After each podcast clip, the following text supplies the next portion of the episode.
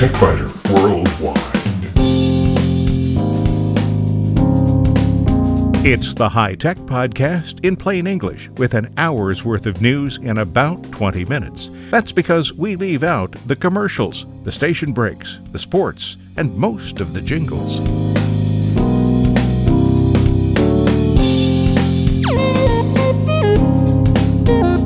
Podcast number 437 for April 5th, 2015. This week, a smaller version of Microsoft's Surface Pro 3 will soon be available and at a lower price. Adobe continues to release mobile applications that allow designers to stop using scratch pads when they're away from the computer. And most people now agree that data on a computer is more valuable than the computer itself. In short circuits, I have a quick update on Windows 10, which now works on the notebook computer I tried to install it on a couple of weeks ago. And if you want a perpetual license for Lightroom 5 but haven't been able to figure out how to get it, I'll show you the way. In spare parts only on the website, TrueCrypt, rumored to be insecure, proves to be safe. An executive order from President Obama to fight foreign cyber crooks Yahoo and Microsoft extend negotiations on their future, and looking at activity by high tech CEOs in battling a law in Indiana.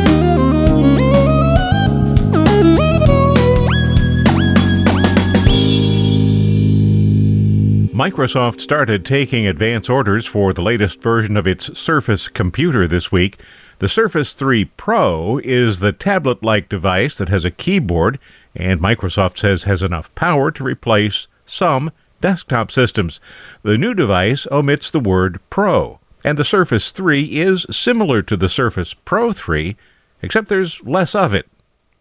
Microsoft is not saying that the Surface can replace a desktop computer, but they claim it can replace a laptop computer. It's also thinner and even lighter than the Surface Pro 3, which was pretty thin and light on its own and it runs a full standard version of Windows. It also has a smaller price tag. The lowest price model starts at $500.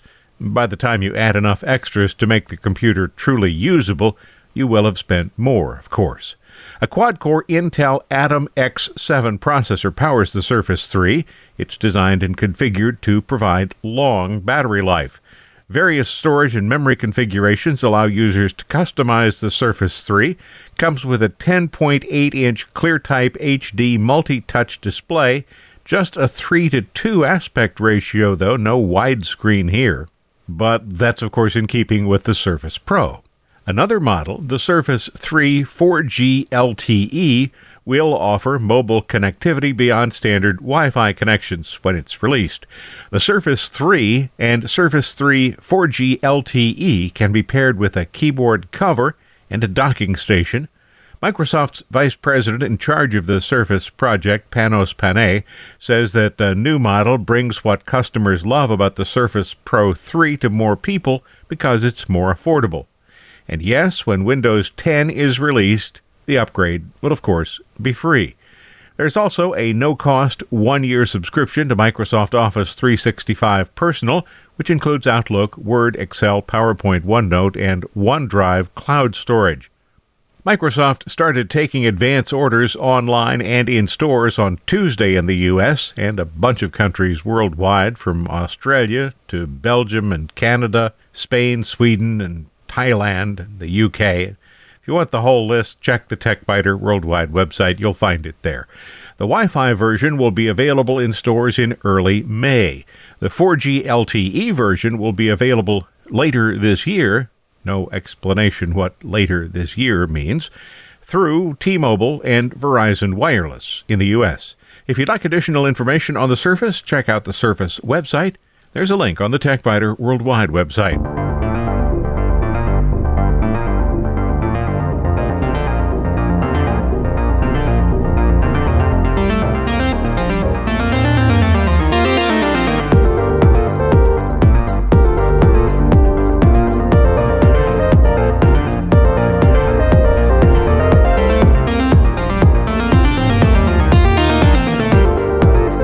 Developers at Adobe continue their relentless efforts to push applications that formerly worked only on large desktop computers onto portable devices. At least that's the way I started to write the intro, but that's not entirely accurate.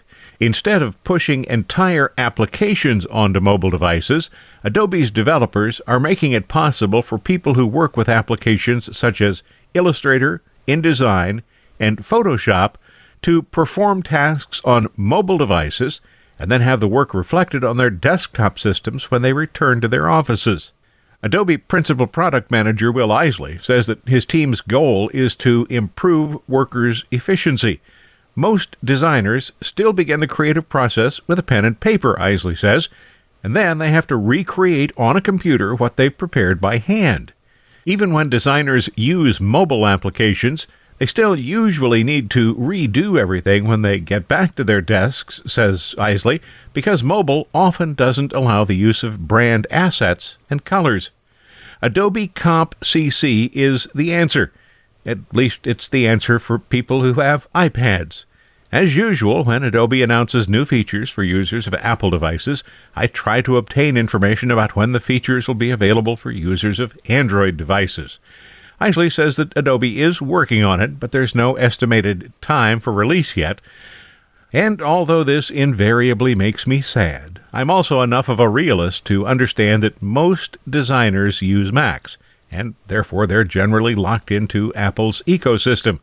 Were I a graphic designer, Comp CompCC might be enough to convince me to buy an iPad if I didn't already own one. As with most of Adobe's other mobile apps, Comp CompCC is free. As with most of Adobe's other mobile apps, CompCC isn't particularly useful unless it's linked with Adobe's desktop applications. One of the advantages of the Creative Cloud concept is that desktop applications can be updated immediately to take advantage of new capabilities, capabilities such as those provided by CompCC. Working on an iPad, a designer can use typefaces, brand specific colors, and other assets to create work that can be sent directly to Illustrator, InDesign, and Photoshop for final production iPad users will learn a series of drawing gestures that are really pretty clever. The application interprets these on the fly, so instead of needing to find a menu option to add a graphic box or a text box or a circle to a layout, the designer simply makes the appropriate gesture. And once the box or circle or whatever is created, it can be resized and rotated. The designer can add text and graphics to a basic layout, then transfer the design to a desktop computer for finishing and production. Because CompCC is integrated with Typekit, users can view design concepts on mobile devices, including the typefaces that will be used in the final production. As Adobe Products Vice President Scott Belsky notes, doing creative work on a mobile device is only useful if the results can be synced to the desktop. That's where the project can be finalized using tools such as InDesign and Photoshop. Creative Cloud, by the way, now has approximately 4 million subscribers.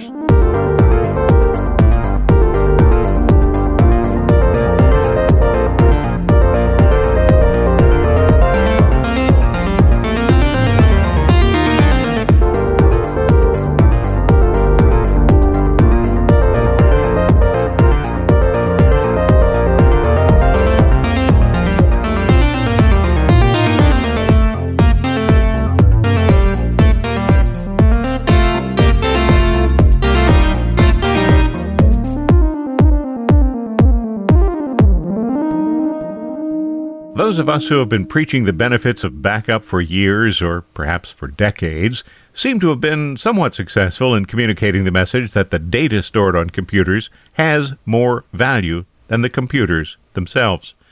Acronis is a company that provides backup software.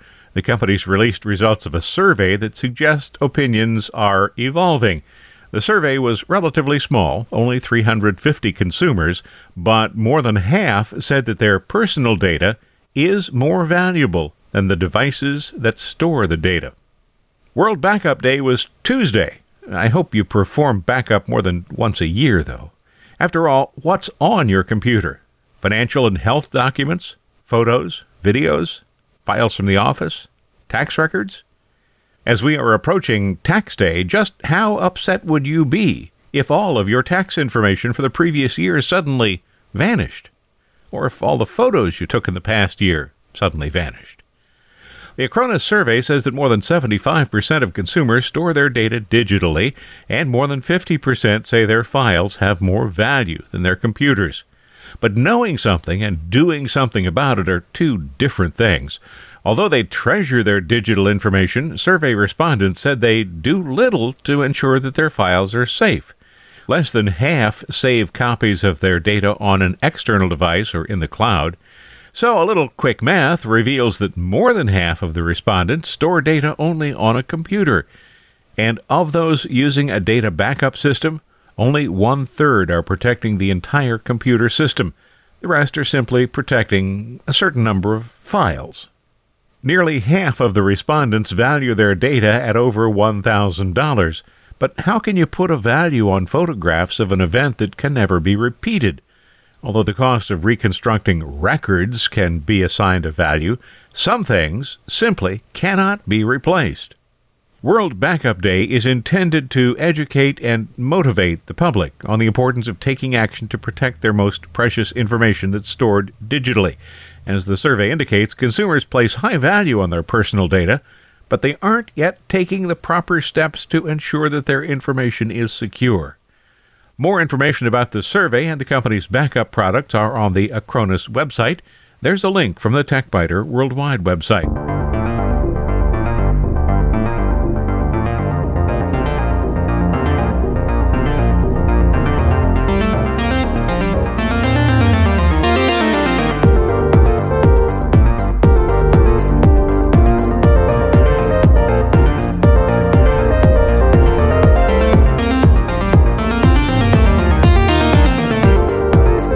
In short circuits, let's start with an extremely brief Windows 10 update.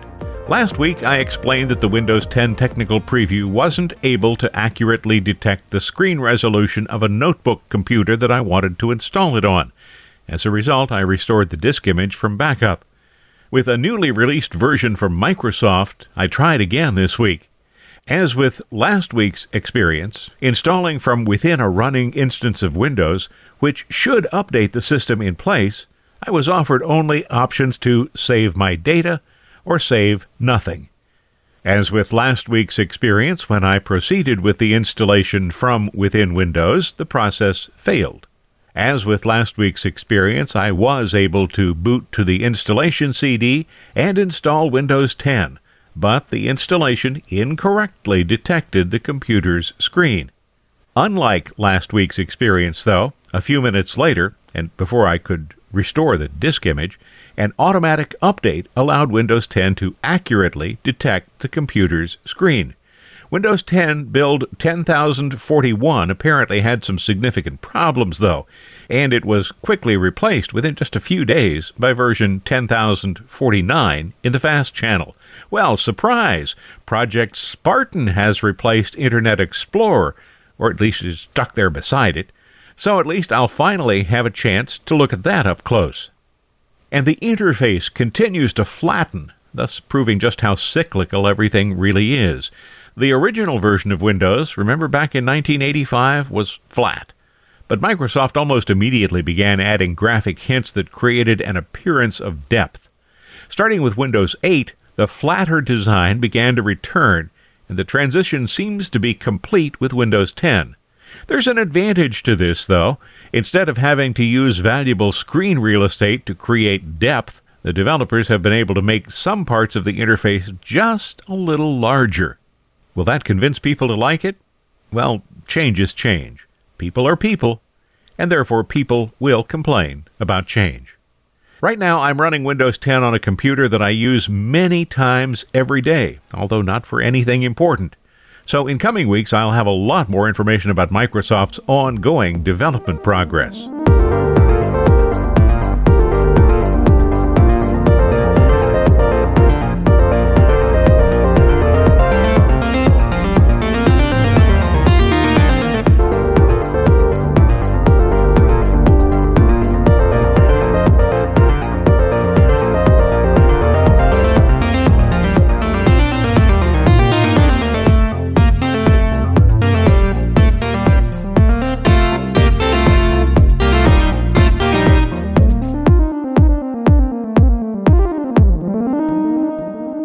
Whether you're an amateur photographer or a pro, Adobe Lightroom should be the starting point for your images, and depending on what you need to do to achieve your photographic vision, Lightroom might be all you need. For those times when you need pixel level editing and the ability to use layers for precise control, there's Photoshop. The current version of Photoshop is available only on the Creative Cloud, though, while Lightroom is still available with a perpetual license. Buying it that way can be a challenge, though. Before I explain the process used to buy Lightroom alone, consider Adobe's Creative Cloud program for photographers. For $10 a month, photographers have access to the latest version of Photoshop, Lightroom, and Lightroom Mobile for iPhone, iPad, and Android. Considering $10 a month is probably a lot less than you'd pay per month if you were using film, the Adobe Creative Cloud photography plan seems to be a good deal for just about anybody who likes to use a camera. But if you do want just Lightroom, which is an astonishingly powerful program even without the full version of Photoshop, well, then you either need to be a really good sleuth or you need to know the secret handshake. I have the secret handshake. Start at Adobe's website. You'll find a link on the TechByter Worldwide website and click the menu link at the top of the page. You'll then see many of the Adobe applications across the top of the linked page. One of the icons is for Lightroom, and you might be tempted to click right there. Ah, ah, don't do that. If you do, you'll be offered the Creative Cloud version. That's the $10 a month program that significantly expands Lightroom's already impressive capabilities by adding Photoshop. But if you really want just the perpetual license for Lightroom, scroll down Keep going until you find a gray and white button labeled All Products at the bottom. Click that. Now, clicking the left side won't make you grow smaller. Clicking the right side won't make you grow larger. But clicking anywhere on the button will take you to a list of products that you can buy.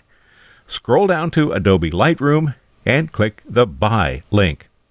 If you have version 4 of Lightroom, you qualify for the upgrade price, so you can leave upgrade selected, otherwise select full. Select the language if you want something other than English, and then modify the quantity if you want more than one copy. Click the button to add Lightroom to your cart, and you're done.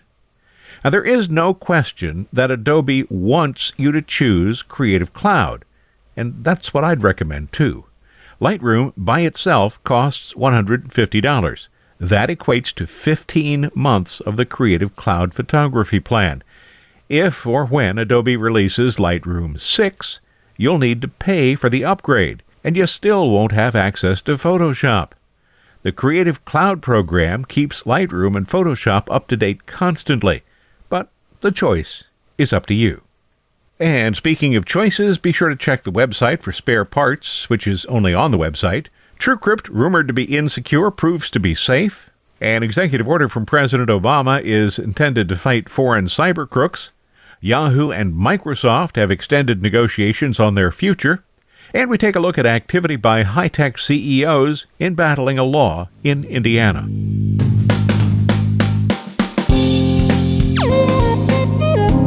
Thanks for listening to TechByter Worldwide, the podcast with an hour's worth of technology news in about 20 minutes.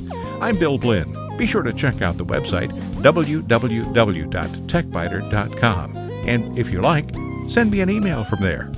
See you next week.